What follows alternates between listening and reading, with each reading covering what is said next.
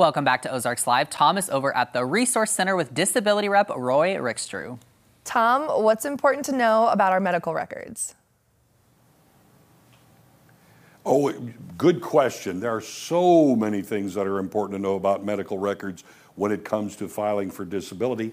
Here's the man who can give us the answers on that. Roy, good to see you again. Good to see you too. Your disability rep. Now, as we get through with this interview, remember there's a QR code. If you want to take a shot of that, it'll get you connected with him and his advice. Okay, medical records checkups. You, just like you, your medical records need a checkup. That's right. We're going to do two parts on this. So yeah. this show and another show. So okay. a couple things there. If it looks like a rerun, it's not. yeah. um, so what we talk about here is medical records obviously speak to the things that are wrong with us according to the records from a medical standpoint. Right. But there's a lot of things that we can kind of read between the lines and see in the medical records that give us insight, or at least we think it does, right. about our condition and how seriously we're taking it. And the people who are making the decisions, they read between the lines fairly well. They do, they do. And things jump out when you read medical records when you're trying to evaluate a case. And okay. you know, if you think about this kind of in the context if you were going to loan somebody money, mm-hmm. one of the first things we do is we look at how nice their shoes are, we look at what car they're driving, we, we try to look and see if the story checks out and sure. if they truly need to borrow the money. And unfortunately, that's what happens a lot of times here too.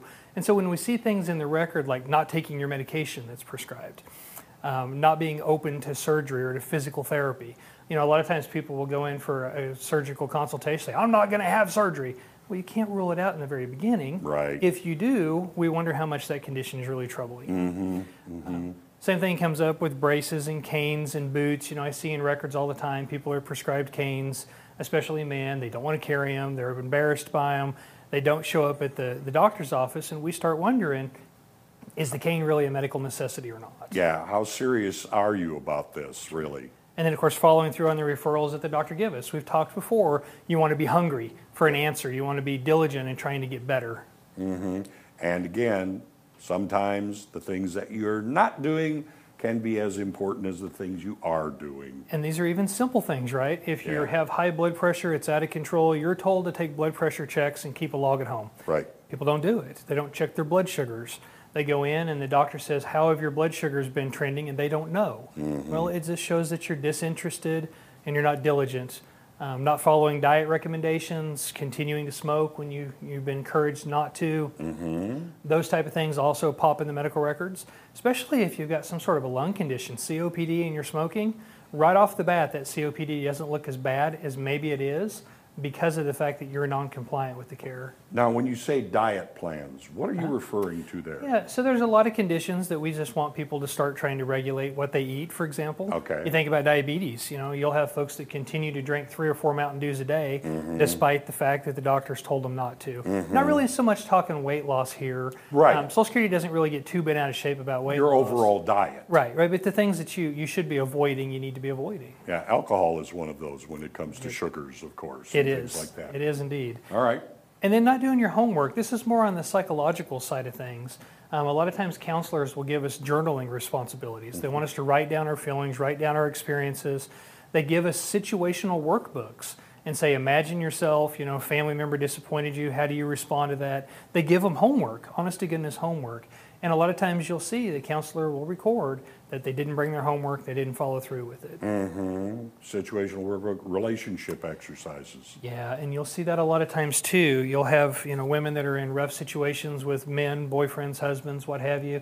The counselor and them will formulate a plan. You need to set boundaries. You need to talk to them, and then it never happens um, again, it just kind of looks like you're not diligent in trying to follow through and, and, make things better for yourself. Following through seems to be the overarching kind of phrase to remember. It is in this regard for sure, and that's yeah. that's one of the things that I see in records that can kill a case pretty quickly. Mm-hmm. Uh, judge asks a person in a hearing, "Did you go and, and get this uh, surgical consultation?" and you say no.